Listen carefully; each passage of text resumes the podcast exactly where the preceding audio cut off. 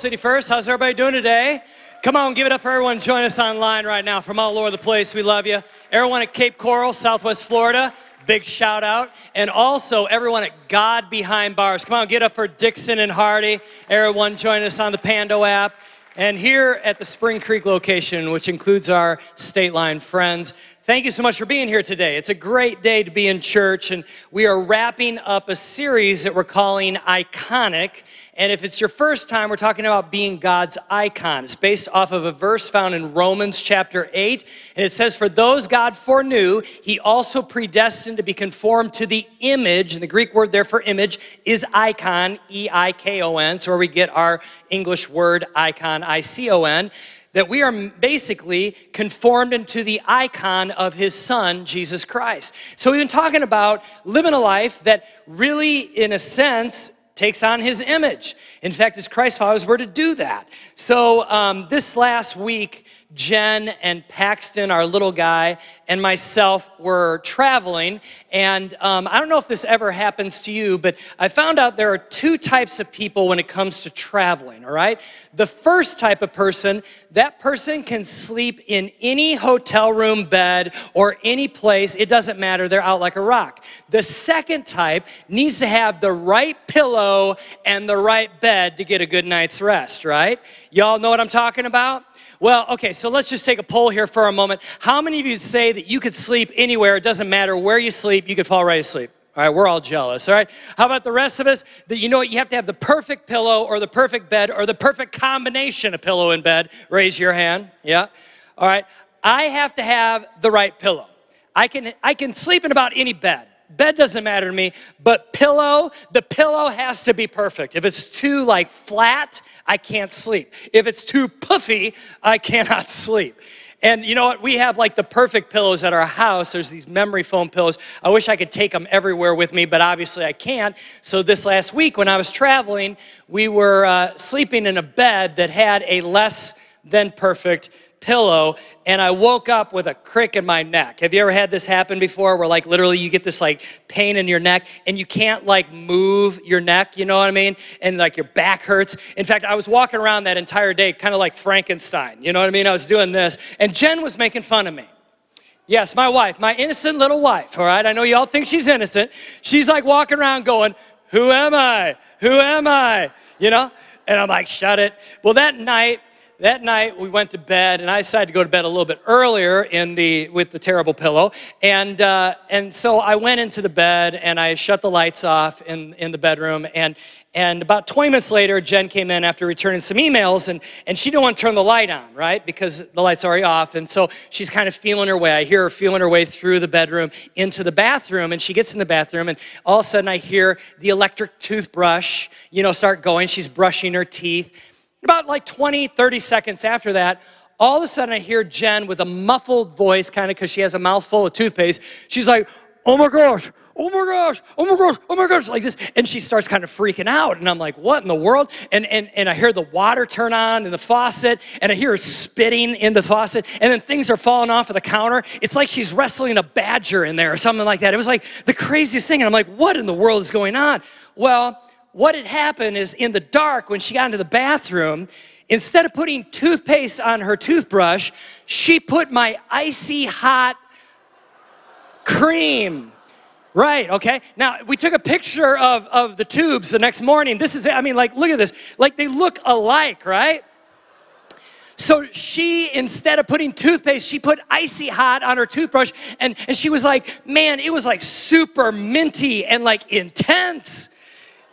And when she told me that, she comes out and she's like, Jeremy, Harry, I, I, I, got, I got icy hot in my mouth and stuff. And I'm like, just wait about until 15 minutes when that stuff really kicks in, you know? So the next morning, I'm walking around going, Who am I? Who am I? I can't. so, what, what's the life lesson in all this? There is a life lesson in all these moments. You realize that, right? Well, this is a life lesson. You make better decisions when you can see. All right? And I know that sounds so simple, but I kind of want to camp on that today. Like, literally, you make better decisions when you're in the light and not in the dark. And this week, we're going to wrap up this iconic series that we've been in here for a couple of months. And I've loved this series, and many of you have given us some really positive feedback on it. But today, I want to talk about iconic mission. I want to talk about our mission in life. In other words, what is our heavenly assignment in this life and on this earth? Like, what, what is it? Because this is what I know. You and I, we will establish a mission in life.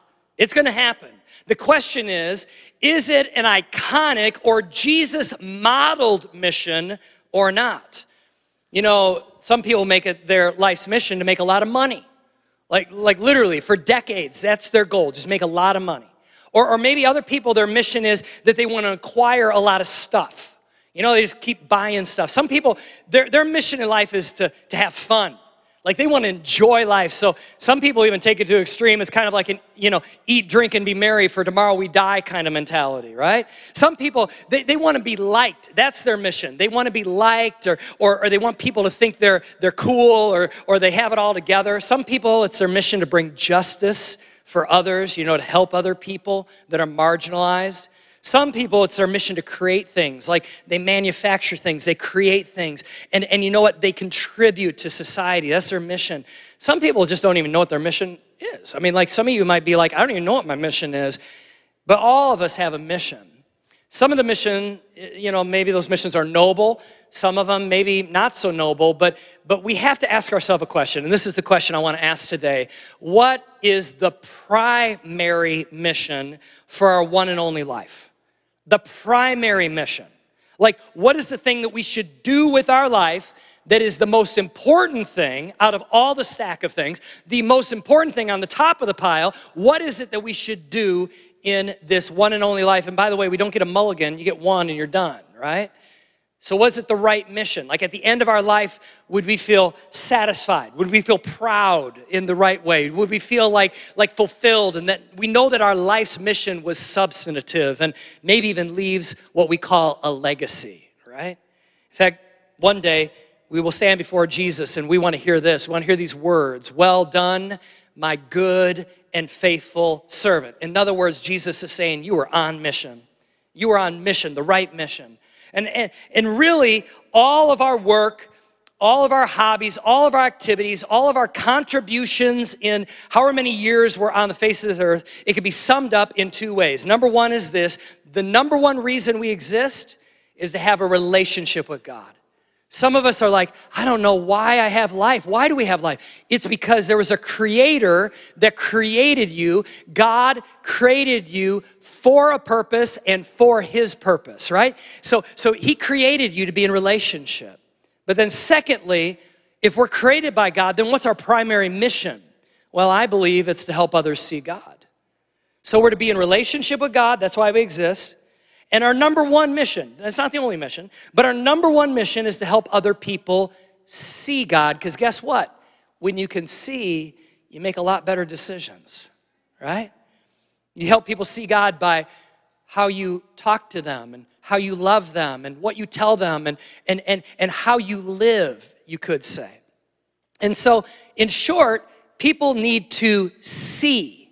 They need to see what many of us in here and watching online that if you're a Christ follower, you came out of darkness, you came into light, you began to see the right decisions to make in your life and how we can do that. You know, it, it doesn't mean uh, that, that, you know, we're gonna be perfect, but one of the things that I've noticed, at least in the last year and a half, it seems like a lot of people are walking around in what I would call darkness. They're just, it's, it's dark in their life I mean, they're struggling, they're confused. I mean, the whole world was put on pause in 2020, you know?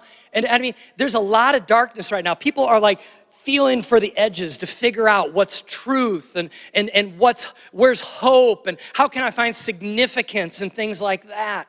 And I remember back in junior high, this is a long time ago, we used to play this, this game called Would You Rather. And I don't know if you ever played that game before, but like it'd be like, well, would you rather win the lottery or uh, have a, a life that's twice as long? Or maybe another question would be Would you rather be stuck in an elevator for two hours or on top of a post 100 feet in the air for two hours? You know, these weird questions. Would you rather kiss Mary over there or would you rather lick the toilet seat? That was actually a question. People didn't want to kiss Mary, evidently. I don't know what it was. But anyway, again, it's junior high, so lighten up on me a little bit here. I mean, right? Uh, but here's the thing. Here's the thing. There was one question that I remember, and somebody asked this question to the group Would you rather be deaf or blind? And I thought, man, neither. But I answered, I was like, I'd much rather be deaf because I just think for people that are physical blind, uh, uh, physically blind, it, it's, it's very difficult. And I think we as a society, we should take great care and have great compassion for people that are physically blind because it would be very, very difficult. I believe that. And yet Jesus says this.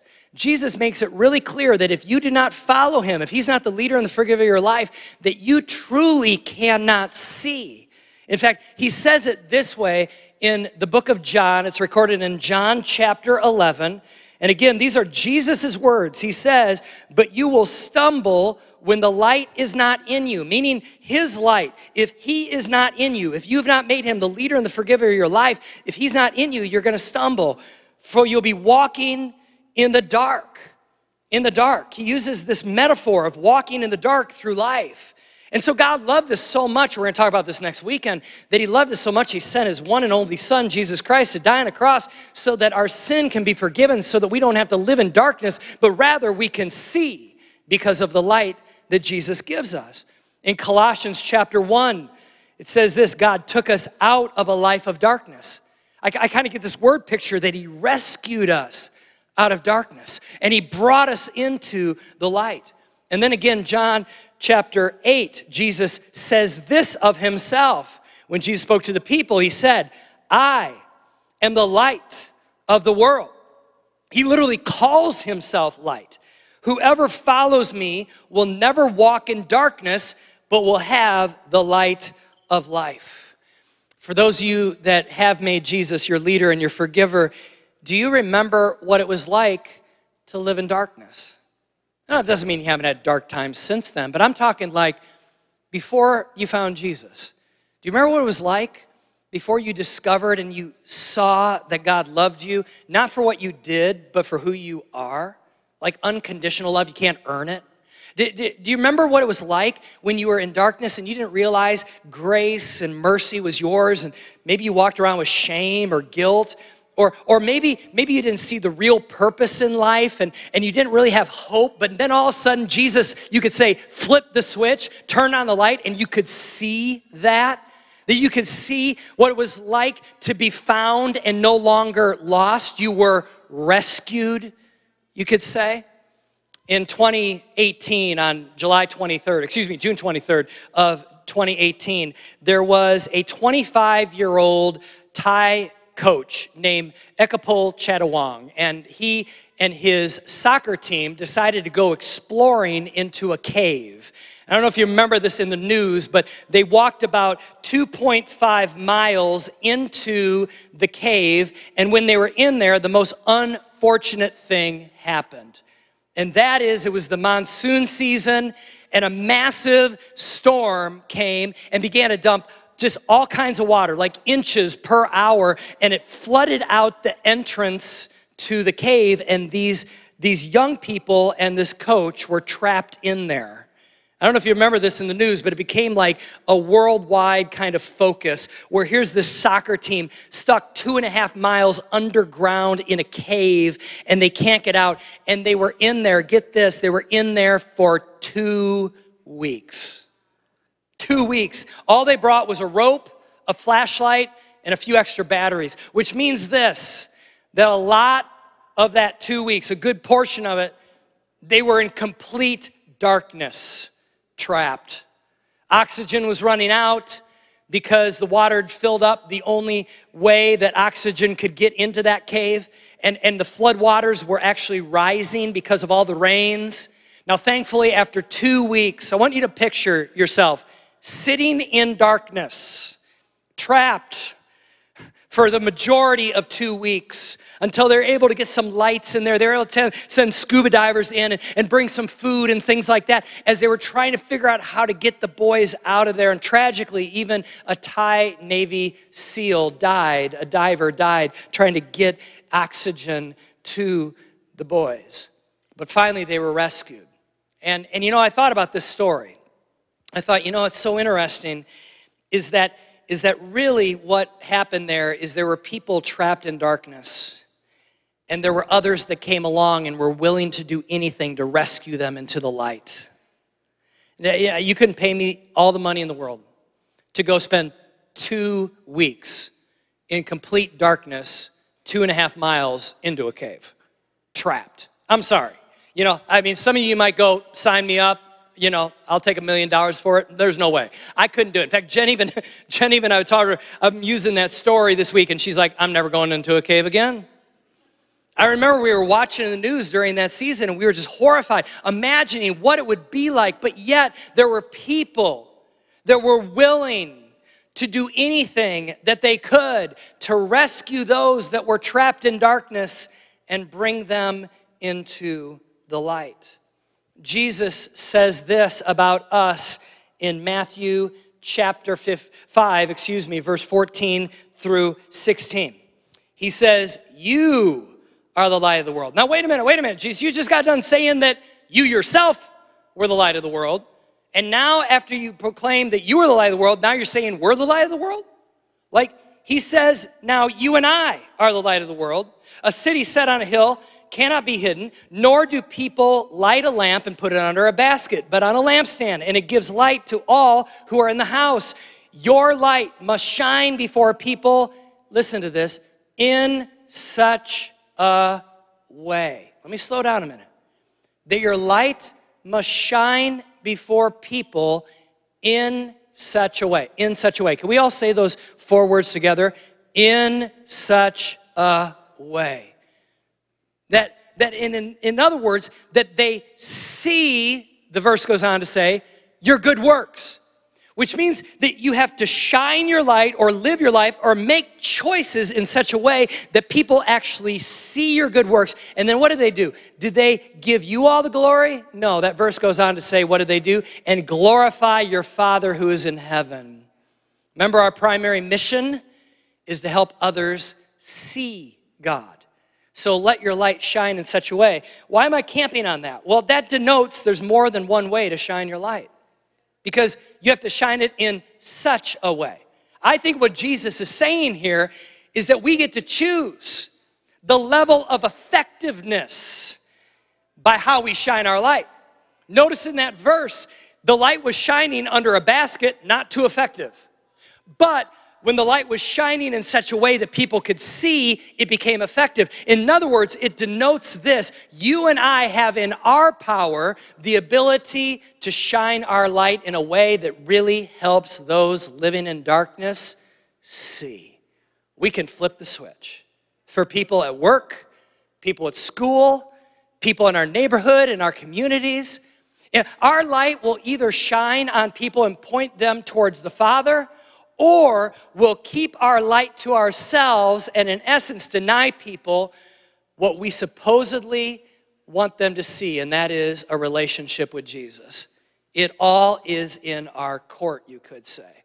So I think Jesus is saying this I want you to shine your light in a way that is super effective. That, that you know people will be able to see me by the way that you live and, and I just think that is really, really important because, because we all have been rescued to be rescuers. It says in Ephesians chapter 5, verse 8, For at one time you were darkness.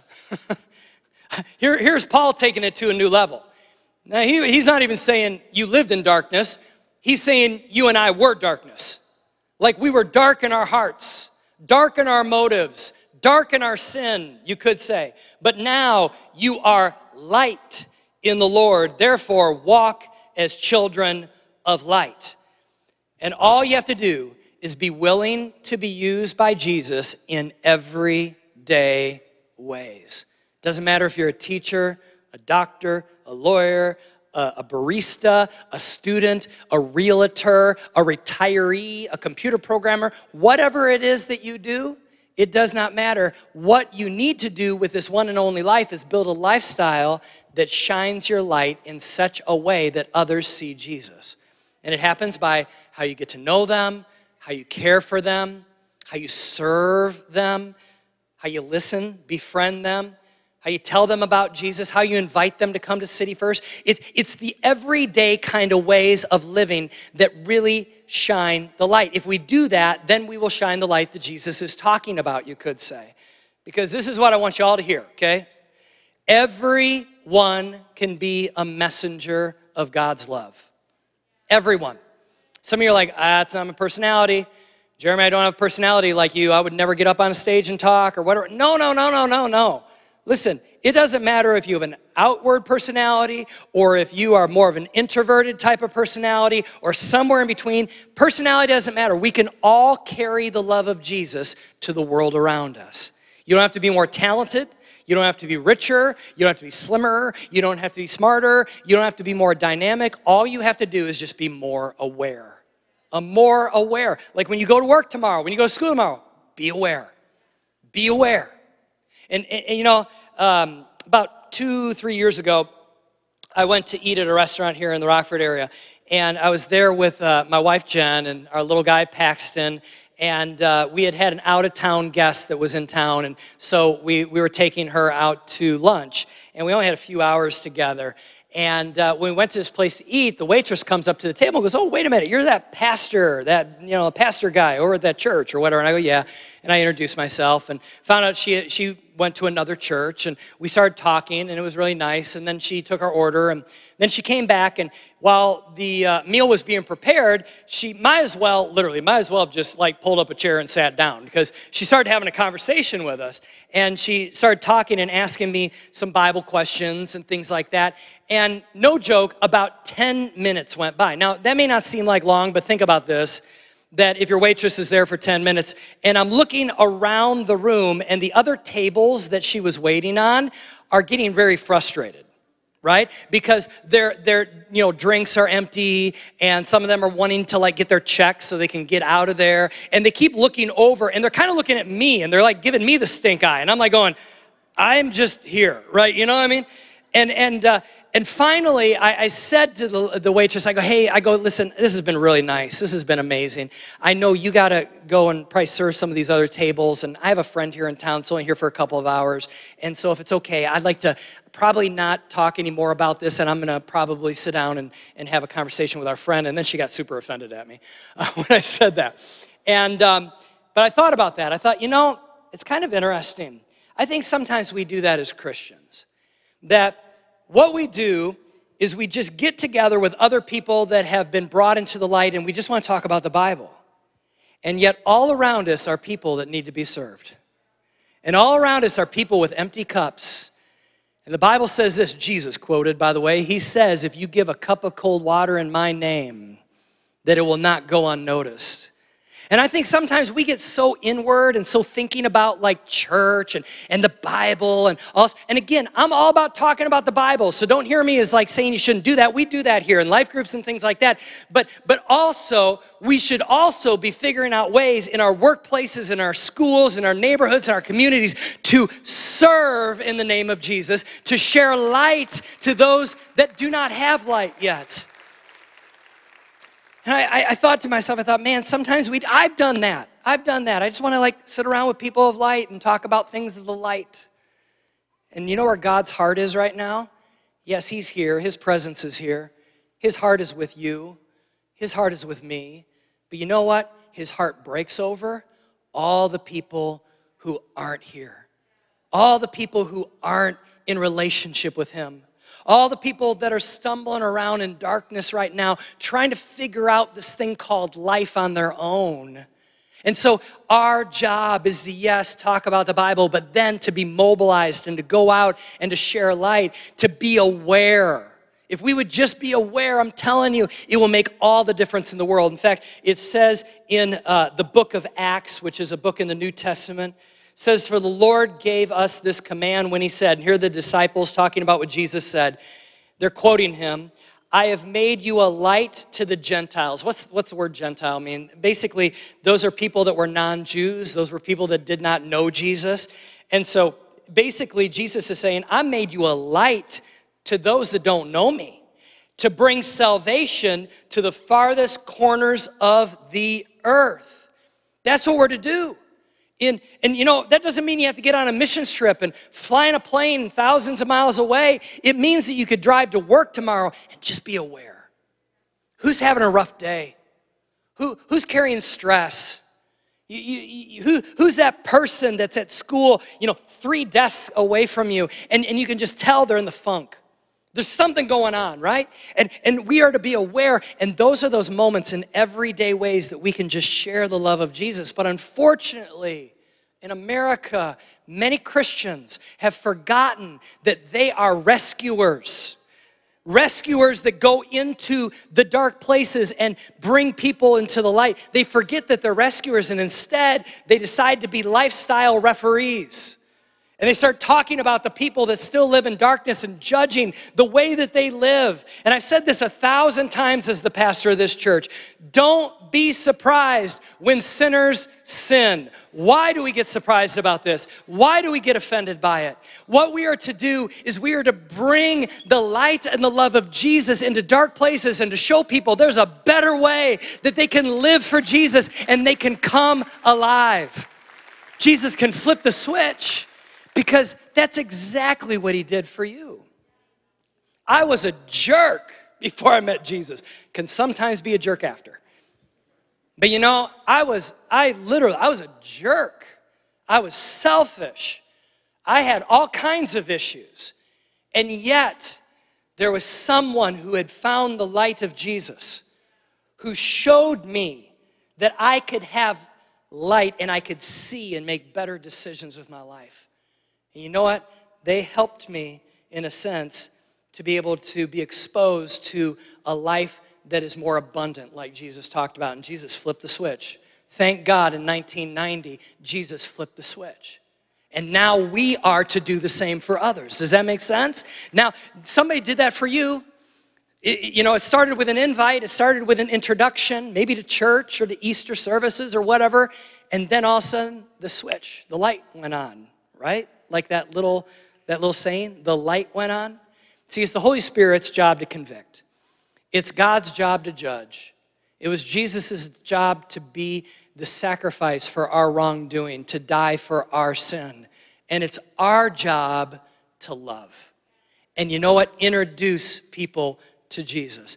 Um, how do we love? Here's the question How do we love? Well, here's the answer by looking for practical ways to be light.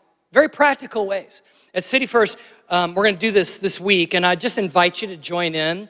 Um, you don't have to. This is, this is not a homework assignment. This is an opportunity. It's an opportunity to change lives. And what we're going to do is we're going to do this initiative called Spread Hope Challenge. What is the Spread Hope Challenge? Well, it is this. Every day this week, Monday through Friday, we're going to have this idea of showing light and then inviting. So show light and invite show light, and invite. You want to say that with me? One, two, three. Show light and invite. So that's simple, all right? So what do you mean by that, Jer? Well, this Monday, we want you to show light and then invite a coworker. So bless a coworker in some way and then invite them to join us for, for Easter. You might go, well, they're not going to come to an in person gathering. Great. We have this thing called the internet. It's pretty cool. So, guess what? We have these online Easter services. And last year, there were 35,000 people that joined us online for Easter. So, guess what? They could be a person that joins us online. On Tuesday, you know what? We want you to bless and invite a student.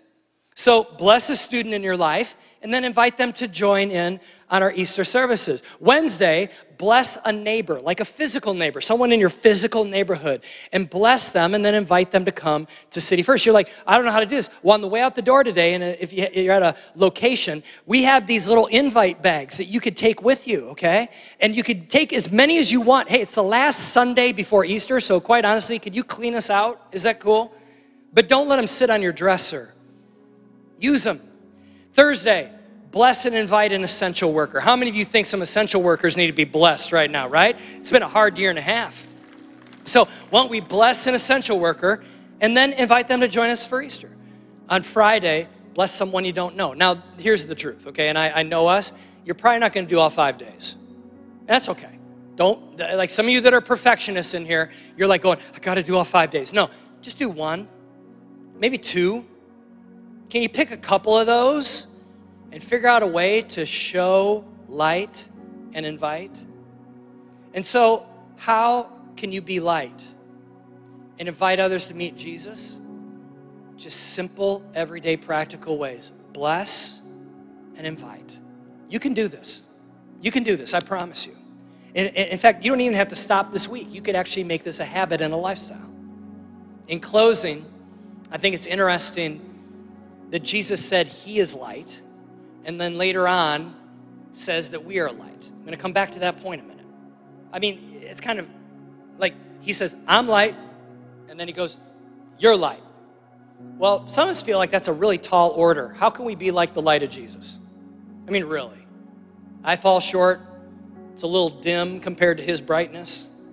Well, it kind of reminds me of this. Do you guys have these growing up? These are these glow in the dark stars you used to put on your ceiling as a kid, right? All right. I love these things. I remember when I was a kid, I put them all up on my ceiling. And in the middle of the night, they'd drop down and scare me to death. What it was, I think it was a spider or something. But anyway, um, these things do not manufacture light. They cannot produce light. All they can do, get get this, okay? They absorb light and then they shine. That's it.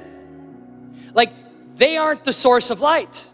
What did you do as a kid? Like, you know, your parents go, go brush your teeth. So you walk past your room and you turn the light on, right? Because you want like the stars to really like absorb a lot of light. Go brush your teeth, come back 10 minutes later, 10 seconds later, and you uh, went back in your room, right? And then you turn the lights off and it glows. So here's what I want you to remember. Because some of you today are listening to this, you're thinking, this is a way tall order. I can't do this. Oh, you can. Just spend time with Jesus, and you'll absorb his light. And then wherever you go, you're going to shine. It's just like this it's super simple. Now, I'm not saying simple as in sometimes it's not a hard choice to do, but the point is, is that you don't have to manufacture the light. You can't. It, the goodness is not in you the goodness is in him who is in you. Does that make sense?